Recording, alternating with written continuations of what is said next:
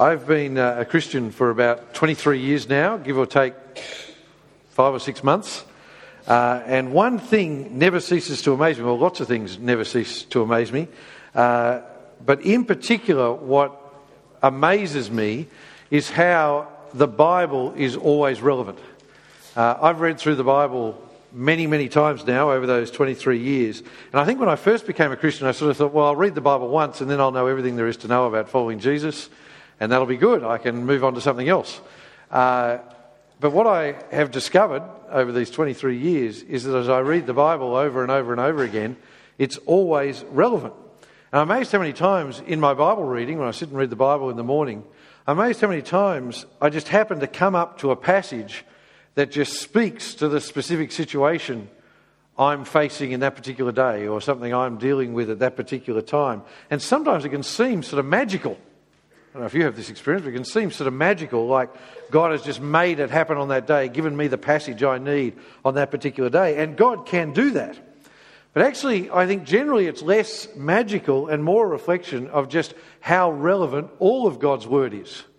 Uh, when we read God's Word with the right attitude, when we come to it in faith and we're expecting it to speak to us, we actually find it's always relevant. And more than that, I think one of the reasons we think, oh, gee, isn't it amazing that passage has come up when I'm facing this particular situation, is what actually happens is we let the Bible shape what we think is relevant in our particular day or in our life. And the Bible actually impacts us in that way. But sometimes in God's providence, these funny moments do happen, uh, like tonight. I planned the preaching program out a year in advance. So uh, last November, I planned out the preaching program. So we've been going to be preaching on 2 Corinthians 8 since about 30 November last year. Uh, and then a few weeks ago, I sat down with the wardens, Keith and Rob and Helene from our 1030 congregation, and uh, we said we need to do a budget update for the middle of the year and explain to people the shortfall and that sort of thing. And the only Sunday we could come up with, as we looked in the diary, was the 7th of August, because we had Howard and Michelle with us last week. We didn't want to, you know, steal their thunder and all that sort of thing. So anyway, and then on Monday, I opened up my Bible to prepare for the sermon. And having just had the wardens tell us about our need for money, the passage we're dealing with is 2 Corinthians 8. Probably the key passage for thinking about giving and generosity and all those things. Who says God is not in control of all things? And who says God doesn't have a sense of humour? Uh, but let's get this out of the way straight away. Today's passage is about money. It's about how we use our money, and it's especially about how we give our money. And money is one of those taboos, isn't it? It's amazing. As I preached on this this morning, I looked out in the congregation, and there, for some reason, on this particular day, are all these people who have never come to our church before. And I think they think we talk about money every week. That's all I preach on, or because some churches are like that. Uh, and money is one of those taboos, and people don't need much of an excuse to say, well, all the church wants is my money. Uh, but here's the reality as a church, we've got to talk about money. Because despite the fact we're applying for a government grant towards our building, uh, the government doesn't give us any money to do any of the things we do. In fact, more than that, people hate the idea that the government might give a church money uh, to do ministry and tell people about Jesus. As a minister, I've got to talk about money, just part of what we have to do, because the only way we can do what we can do is through the generosity of our members. But when we do, someone will say, Oh, here they are talking about money again, and all they ever talk about is money. And they don't go back and listen to my sermons for the last six months and listen to all the other things we talk about.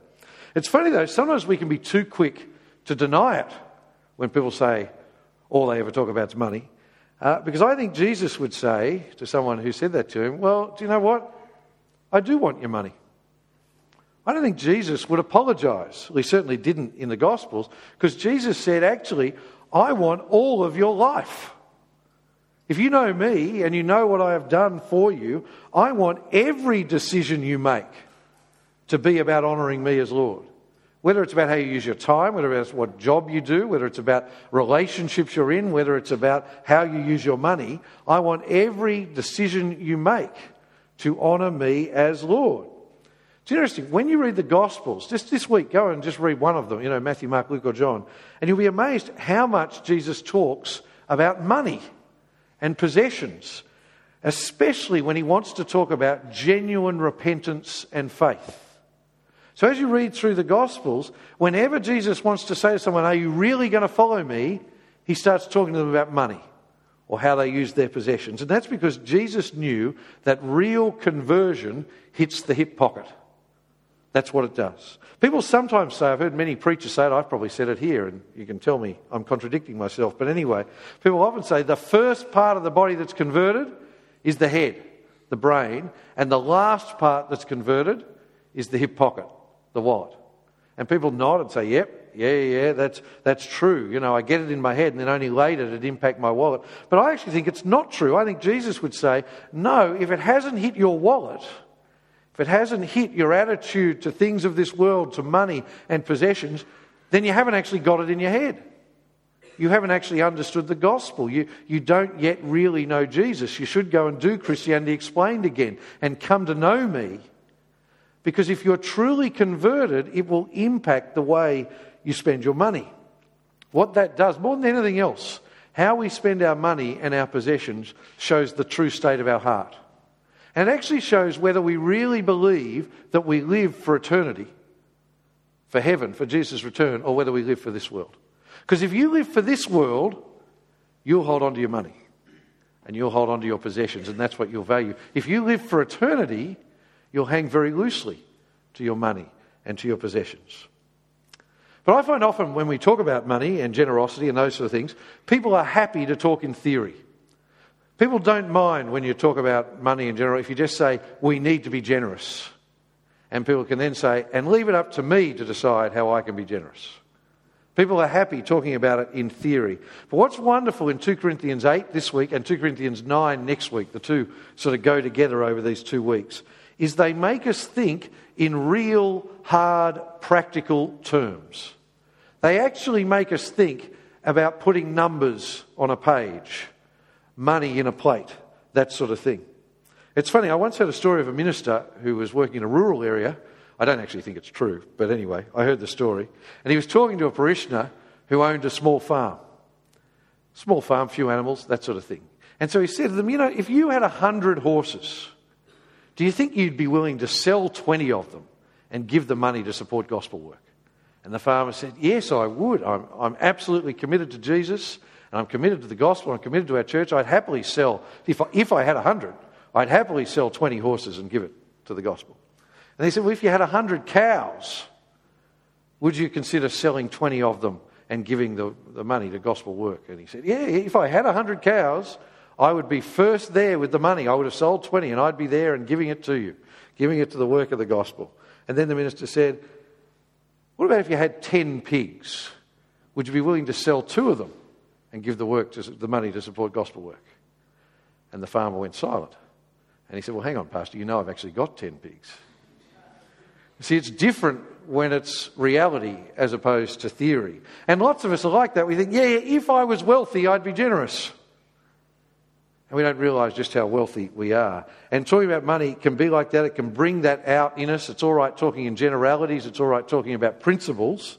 But when it becomes reality, we're actually asked to put our money up and move it from our bank account to somewhere else, then we get uncomfortable and we realise just how closely we hold our money. And that is not just a modern phenomenon. Don't just think, oh, we modern Christians are, are, sinful, unlike the ancient ones. It was exactly the problem Paul was talking about to the Corinthians in these chapters. In the 40s and 50s of the first century, that is, so 2,000 years ago, Paul was organising a massive collection from all the Gentile churches that he had planted all around modern day Turkey and Greece. And he was going around, he was collecting money from those churches to take back to support the Jewish church in Jerusalem that was doing it tough. And it was a way of saying, in a way, thank you for sharing the gospel with us. It was a way of showing love and generosity to the church that had started it all. And so he was going around collecting this money. And Corinth was a really rich city. The parallels between Corinth then and Sydney today are absolutely astounding. It was a really rich city, and the Christians there were much better off than just about any other Christians in the world at that time. And so, a couple of years earlier, when Paul had raised it with them, they had given in principle agreement to the idea of generously supporting this collection. In principle. But now the time was coming to move from in principle, in theory support, to actual giving. And Paul had heard through the grapevine that now the Corinthian Christians were maybe balking a little bit and coming up with reasons why they shouldn't give to support this collection. So that's what chapter 8 is about. It's a call to Christian generosity. So Paul spurs them on in two ways. And I've put two headings on your outline. Open up your outline, have a look. You want to follow along there.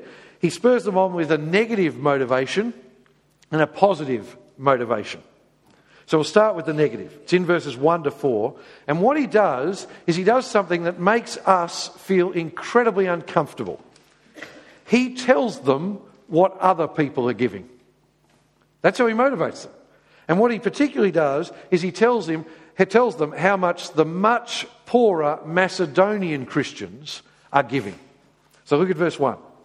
He says, We want you to know, brothers, about the grace of God granted to the churches of Macedonia.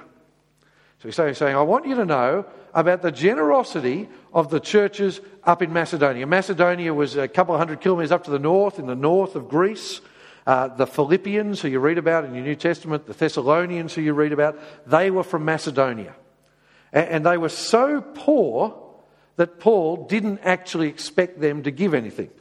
It, was enough that they supported their own church. It was enough that they supported the, the people who ministered amongst them in their city. And he says, though, he says, even though he didn't expect it of them, they begged him for the opportunity to be generous. Look at chapter 8 verse 4. It says, They begged us insistently for the privilege of sharing in the ministry to the saints. Isn't that a wonderful picture of gospel hearted generosity? Once in a while, when people become Christians here amongst us, and we have the wonderful blessing of seeing people come to, come to Christ regularly, once in a while, in discipling them, I'm I think I don't want to bring up money at all. You, you know, I don't want to sort of make it think that, that we're after their money or so. I just want them to come to know Jesus. And, and then once in a while, though, someone who's become a Christian then says to me, Well, how do I give? And they actually, equivalent of, beg for the opportunity to be generous. It's the most wonderful thing when you see someone not give because they're guilted into it, not give because they see it as an obligation, but just have this joy in being generous because they know the gospel and they know Jesus. In fact, he says they were actually imprudent in what they gave. They gave more than they could afford. Look at verses 2 and 3. He says, During a severe testing by affliction, their abundance of joy and their deep poverty overflowed into the wealth of their generosity. I testify that on their own, according to their ability and beyond their ability, they begged us for the privilege of giving. I just imagine up in Macedonia these people coming and giving money, and their non Christian friends and family saying to them, Are you stupid? I mean, seriously, you haven't paid off your house yet. You don't even have a real full time job, and yet you're giving? Keep it for yourself. I can even imagine their Christian parents saying it to them. And this wasn't, hang on, you won't be able to have an overseas holiday this year. This was, you won't be able to put new clothes on your children this year. This was, you will have to go without things you probably need this year. The generosity Paul is talking about here is generosity to the point of real personal cost. Now, why does Paul raise the Macedonians' generosity with the Corinthians? Why isn't this the, in the letter to the Philippians or in the letter to the Thessalonians? It'd be a bit like me coming to you tonight and saying, you know, we're behind budget. Let me tell you about the church in Hornsby or the church in Newcastle. I don't know anything about the church in Newcastle or Hornsby, whether they're ahead of budget or behind budget. But, so why does he do it? Well, there is absolutely no subtlety at all. He is shaming them into action. That's what he's doing. Look down at verse 8. He says, I am not saying this as a command, rather, by means of the diligence of others, I am testing the genuineness of your love. See, here are these Macedonian Christians who have nothing begging for the chance to give more than they can afford. And he's saying, So, what are you, Corinthians, who are the wealthiest people on this earth, what are you going to do with your wealth when you compare yourself to the Macedonians? We struggle with this, I think. We struggle with what Paul is doing here. How can he use shame as a motivator? But he has no problem at all because what he's doing is he's saying, Here is a wonderful example of generosity. I'll now let your consciences decide what you're going to do with it. I've thought about whether I should say this all week, but I think I should. Sometimes it is right and appropriate for us as Christians to feel ashamed. Sometimes it is right for us as Christians to feel ashamed. It's right to feel ashamed if you are a Christian and you are not generous. It's right to feel ashamed. If you earn a healthy income and you are not generous with it, it is right to be ashamed.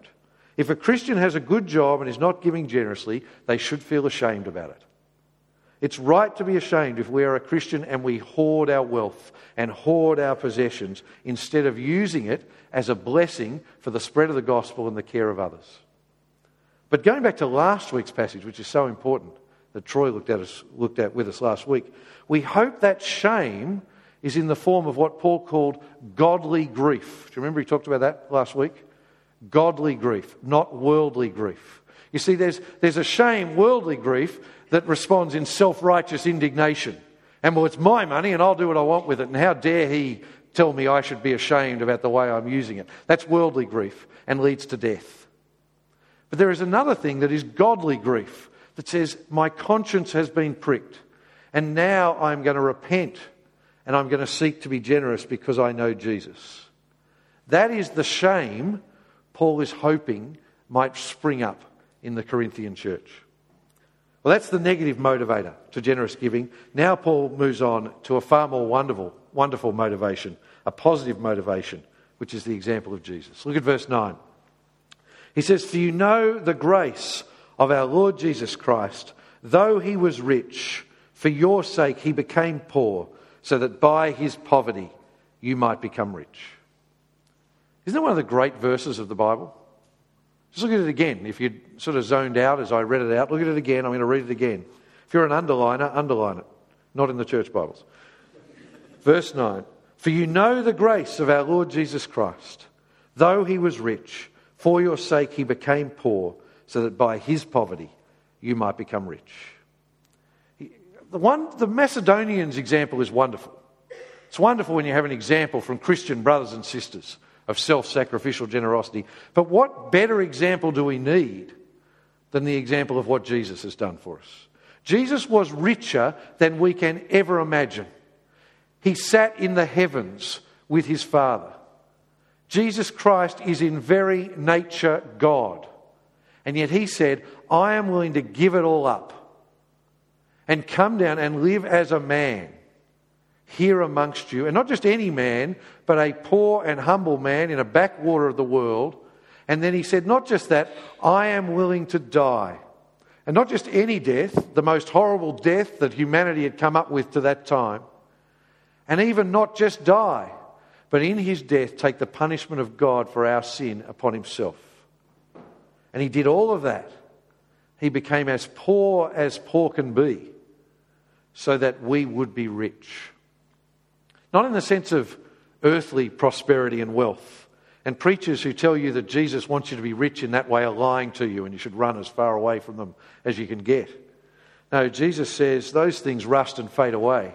I have become poor so that you might become far more rich than money can buy. I have become poor so that you can have every spiritual blessing in me you can know the wonderful truth that you are forgiven for your sins and that you will live forever with your Lord into eternity. That is what Jesus has done for us. And knowing that, I pray you do know that. Knowing what Jesus has done for us, the Apostle Paul says that must change our attitude to our earthly wealth. Mustn't it? One person nodded there. Mustn't it? It must. If you don't agree, go and do Christianity Explained and learn about Jesus and what he's done for you. It must change our attitude or we haven't understood it. Generosity is the mark of Christ. So it should be the mark of a Christian, a follower of Christ. See, Paul says to these early Christians, you reckon you excel in your faith, you reckon you excel in your love, well, I'll tell you what I want you to excel in. I want you to excel in your generosity. That's what the Macedonian Christians did, and they begged for the chance to give. Now, if we were there at that time, you'd probably almost hear the cogs turning in the mind of the Corinthians, and they might be in your mind as well. And I hear this question a lot actually. It's, but if I give too generously, if we give self sacrificially like those Macedonians, then I'll be poor and I'll need other people's charity. So I can't be too generous. I love how people ask that question. I've still never met a person who's given away so much that they are impoverished. I haven't met this theoretical person who asked that question. But it is, there's a legitimacy to it. How does self sacrificial generosity work? Well, sort of, Paul sort of anticipates our questions and their questions and gives a couple of answers. The first point is generosity is not some flat amount, it's not X dollars or X percent. Generosity is determined on the basis of what you have and on your circumstances. So that's his point in verse 12. Look with me. He says, For if the eagerness is there, it is acceptable according to what one has, not according to what he does not have. His point is are you eager to be generous? That's what matters. Are you eager to be generous? Well, then, according to how God has blessed you, be generous. So if you are a university student who earns $10 a week, it's very hard for you to give a lot of money to be generous to others. If you live at home and you're a school student, you're in a different circumstance to a person who lives on their own and earns six figure incomes. A family with eight kids cannot give as much as a family with one kid. A family with two incomes can give more than a family with one income. It's not some flat thing that says, here's generosity. His point is, be eager to be generous according to the circumstances you are in. Sometimes people come to me after sermons like this one, and it's always the really godly people. And they say, I want to give more, but I just don't have very much. And to that person, I say, My sermon was not for you, it was for the other 130 people here. No, you just keep giving, like the woman in the, in the story Jesus tells who gave her coin. And Jesus says she's more generous than the other people around her. But that is not most of us. But the point is, you can only be generous according to your situation. His second answer is there in verses 13 and 14. I'll read it out. He says, It is not that there may be relief for others and hardship for you, but it is a question of equality. At the present time, your surplus is available for their need. So their abundance may also become available for our need. So there may be equality. Paul's point is, it, it, it's not like I, we're going to pool our resources and become socialist and everyone gets the same amount. But at the moment, you're more blessed. So you can be more generous. And if it gets to a point where you are not as blessed and can't be as generous, then pray that other people will be generous at that point and alleviate the shortfall there. But this is really, really important. A principle for Paul is equality among Christians. A Christian should never be happy to allow a Christian brother or sister to go without when we have excess. As I say, it's not calling for a socialist system where everyone has to have exactly the same standard of living and everyone puts their money in a pot and we divide it equally amongst the whole church. But his point is if there are brothers and sisters in need and you have more than you need, you be more generous. That's his point. It's not a problem if people have different standards of living, but it's an indictment on a church if there are people going without basic needs while other people have money to spare to go on every holiday they want to go on and upgrade their car or whatever it is they want to do. Now, if we come back to the passage, come back with me, and to verse 16, the last section from verses 16 to 24 goes through all these detailed precautions they were taking as they raised this money. And I came up here onto the front area here as Rob was reading it out. And I noticed people flagging during that part of the Bible reading. And that's okay because it is a bit boring. Uh, what he's describing is all the checks and balances he put into place to assure people that their money was getting to where he said it was going. And it all, because you've all heard who, there was a famous sportsman, I won't name him because this goes on the internet, you know, has a foundation for charity. And then they discovered last year 80% of it was going towards the boardroom lunches and everything, you know, and none of it was actually going to the charities. People want to know if I'm giving generously that it's going to what I claim it's going to. And it all boils down to a basic principle which he outlines in verse 21. He says, For we are making provision for what is right, not only before the Lord, but also before men. This is a great principle to live by in general. Do what is right in the eyes of God, and as far as possible, be seen to do what is right in the eyes of men. And it's especially important where money is concerned. It's amazing how money can tempt people. Not a, a, month goes by when there isn't a story of some church in the world where a minister has quit in disgrace or been sacked in disgrace because he has taken money from the congregation. Satan looks for opportunity to split churches and destroy ministries by people messing around with money. It only needs a hint of impropriety, not even a true hint, for people to say, I don't want anything to do with Jesus anymore. So that's why, in light of this passage, we have clear rules and policies here at church. It's one of the reasons we encourage electronic giving, because we don't want people to have to handle large quantities of cash. It's one of the reasons we encourage people to give electronically, so there's no opportunity for there to even be a hint of impropriety. It's one of the reasons I don't let any of our staff team count the money. So I don't want you to see me touching. I shouldn't see the money. I don't touch the money. I don't know what anyone gives. So that there's no suggestion of wrong behaviour. When we count the money, there are always two people who count it. See, we put all those rules in place not because I think the people who do that job can't be trusted. In fact, I think they're very trustworthy people. I'm looking one who's smiling at me right at the back now. But it's not for that reason. It's so that there is not even a hint of impropriety not even a hint that anything is wrong. But the reason Paul sets all this out here and sets these frankly quite boring details is he doesn't want the Corinthians to have any excuse not to give. And you see that in verse 24. He's saying, I've set out all this stuff, and then he says, Therefore, show them proof before the churches of your love and of our boasting about you. He said, I don't want you to have any. I don't want you to say to me, oh, we would have given, but we couldn't trust those people taking the money. He said, Well, you give us two people to take the money to Jerusalem. He wants them to prove to him and to the other churches that he's been right in boasting about how loving and godly and generous the Christians in Corinth are. Now, this topic goes on into chapter 9. We're going to look at that next Sunday night. And especially, he turns to the question of what does generosity look like? The question of how much is what he looks at next week. And he also talks about this wonderful idea of what it means that we, will, that we reap according to how we sow. So we're going to think about that next week. But I thought I'd finish today by talking about who we give to. I'm sort of just splitting it up over the two weeks of 2 Corinthians 8 and 9. This chapter was about a very specific collection back in the ancient world where they were giving money to support another church. But we can take the principles from that and apply it to all areas of giving, I think. So as we finish this week, I want to briefly look at what are the areas where we are called to give generously. So take out your outline. I've put some Bible verses on there, and I've put some headings on there, three headings. And the first is, of course, to support ministry in our own church. That's the first area where we're called to give generously.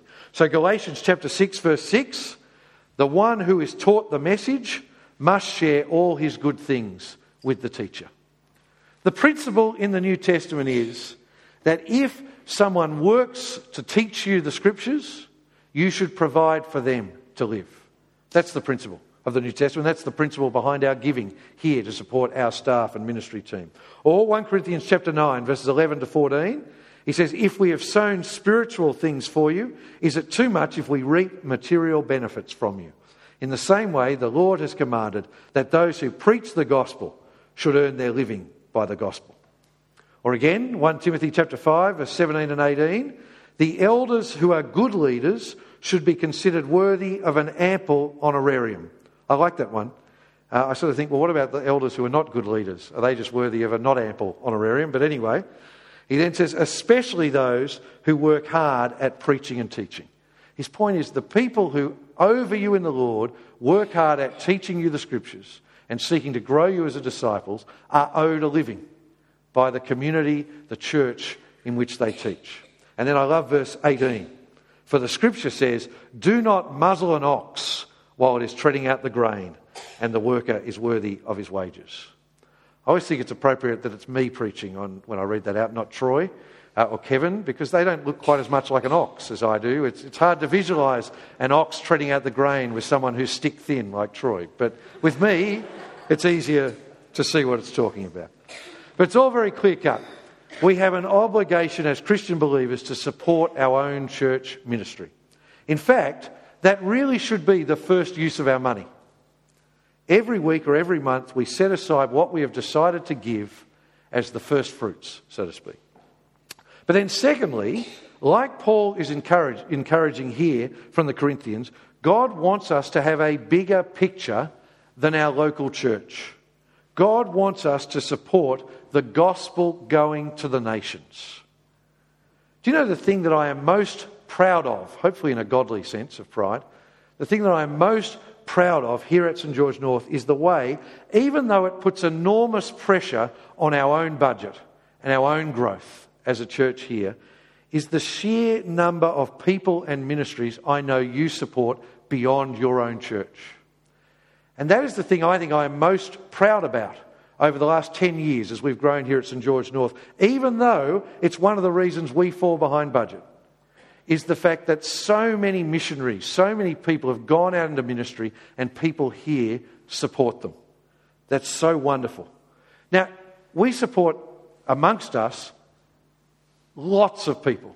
As a church, we can't present the needs of everyone to the church here week in, week out. So we specifically encourage people to support a few, in particular CMS.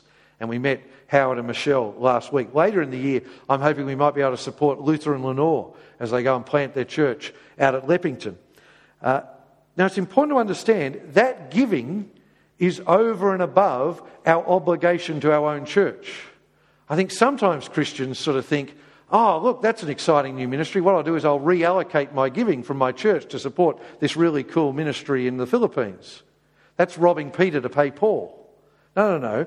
We, we do both. We support our own church, and then over and above that, we give to support Christian mission. I think this is one of the hardest things because there are so many good causes to support, aren't there? And, and if, you are, if you've been a Christian for any length of time, you can get a letter every week from a worthy organisation or person to support in ministry. And it's hard to work out who we should support. And I think one difficulty in this area is that people rightly keep this sort of thing quiet because they don't want to be proud about their generosity. But what that means is we don't have any models to tell us, well, how do I work out what I should support and how much I should give and all those sort of things. See, when, I, when I'm doing a talk on Bible reading, I go and I find someone who I know is faithful in their quiet times, I get them up the front and I interview them. And generally, they're willing to be interviewed. When I give a talk on prayer, I find someone I know who's very faithful in their prayer life, and I get them up the front and I interview them about their prayer. But when I give a talk on giving, and I go and say to someone, I think you might be generous. Are you willing to come and talk about it? No.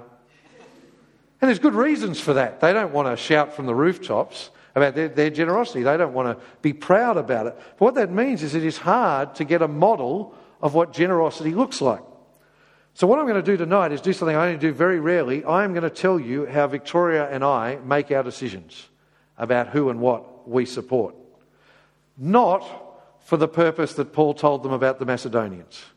Please get that clear. I'm not attempting to shame anyone. I just want to give you an example. Because I know when I was a young Christian, I've told you this before, I was earning a very good wage when I first left university, and I was putting 20 bucks in each week.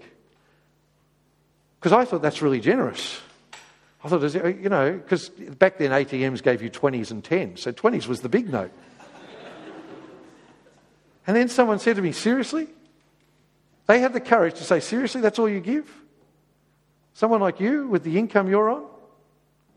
And I, but I would, it wasn't that I didn't want to be, I didn't not desire to be generous, but I just had no idea. I didn't come from a Christian family. I didn't know what it looked like to be generous with your money. So I'm going to just tell you what Victoria and I do. We give 10% of our stipend back to the church straight away. We don't even see it. And we see that as almost like a tax payment, not in the sense that we don't want to do it, uh, not in a negative way, but in the sense that we don't actually see it as an act of generosity. We just say, no, no, no, that's not even our money. We're just doing that before we even begin. So it doesn't even, it just sort of comes in, and it's interesting when you, when you work for the church, it's a funny sort of situation. The church pays us, and then the next day the money goes back into the church bank account. Uh, and that money is just never ours. We give it without thinking about it. And then, with the rest of our income, we try to be generous beyond St George North. Now, the reason we give that 10% back to the church is I don't want to be a hypocrite. I want to do what I'm calling on you to do. I couldn't look myself in the eye or in the mirror. Yeah, you know what I'm saying. If, if I called on you to be generous to support this ministry, if I didn't believe in it enough to support it in the same way. That's why we do that. But then we give around another 5% of our income away to support different mission organisations and people uh, outside the parish. And it is really, really hard to work out who we should support. We, we pray for about 50. We financially support with any serious level of support about three. And that's because we've decided rather than give a dollar to, to hundreds of different things, we're going to pick three that we're going to really seriously financially support. That's how we try to put this into practice. And it's up to you and every individual and every family to work out something similar depending on your circumstances. You may be able to support a lot more gospel work than us. If you earn a lot more, then you should be able to support a lot more. If you earn a lot less, you'll have to work out what you do in your circumstances. As I say, I do not share that example to shame you, and I do it carefully only so that you have an example of what it looks like in practice. There's a third area of giving that this passage also touches upon, and that is to the poor, and especially to poor Christian brothers and sisters. I think in the New Testament there is an expectation for generosity from us who have received so much, just in our day to day life, to be generous with what we have. Sometimes we can sort of think, yeah, well, I've set aside this much for church, I've given this much to CMS or to whatever it is we're supporting. Now the rest is mine. The New Testament doesn't look on it that way. It says, no, no, it's all God's. So, yeah, you set aside that, but now we have the opportunity just to be generous with everything we have. So, when we see Christian brothers and sisters in need, we help. I love the way Ephesians 4:28 captures this. Look at it, last verse on your outline. It says, "The thief must no longer steal. Instead, he must do honest work with his own hands so that he has something to share with anyone in need. Now, that is a word to thieves. So if you are a thief here tonight, take that on board. But I think more than that, actually shows us why we work. See, one of the reasons we work is to provide for our needs and our own family's needs. That's important. But he says, no, no, no. It's not just to meet your own needs that you work hard. And it's certainly not just to buy more of what we want that we work hard. It's so that we can be generous.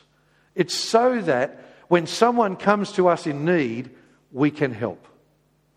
Most of us, through our work, have more than we need. There is very little genuine poverty in Australia when compared to the rest of the world. Most of us, even after, and most of us here, even after setting aside a generous proportion to support our own church and a generous proportion to support gospel work around the world, have far more than we need still. Last night, we give generously, but it didn't stop me taking the family out last night for dumplings in Hurstville. Did we need to go out for dumplings? We could have had bread and butter. We have far more than we need. The question is to what extent are we then generous with our excess? It's amazing how easy, easily we buy the lie of consumerism, isn't it? I spoke about this last year when we talked about greed. I've got a house, but I really need a bigger house. I've got a TV, so now I need one that doesn't leave any space on my wall when I affix it. I've got a car, but now I need one with eight cylinders. We've had a trip to the Gold Coast. Wouldn't it be nice now to go to Europe? None of those things are wrong in the sense that if you come and talk to me, I'll point you to a Bible verse and rebuke you for sin. But we always have to ask is this consumerism the best use of our excess? That's the question. Let those who have ears to hear hear.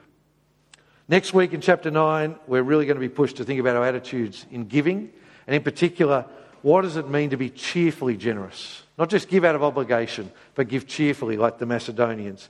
And in what sense do we reap what we sow? But as we finish this week, I want to go back and look at the key verse of this chapter. Look with me at verse 9. For you know, and I pray you do, you know the grace of our Lord Jesus Christ. Though he was rich, for your sake he became poor, so that by his poverty you might become rich. More than anything, it is knowing the generosity of Christ that will create a generous spirit within us. Let's pray.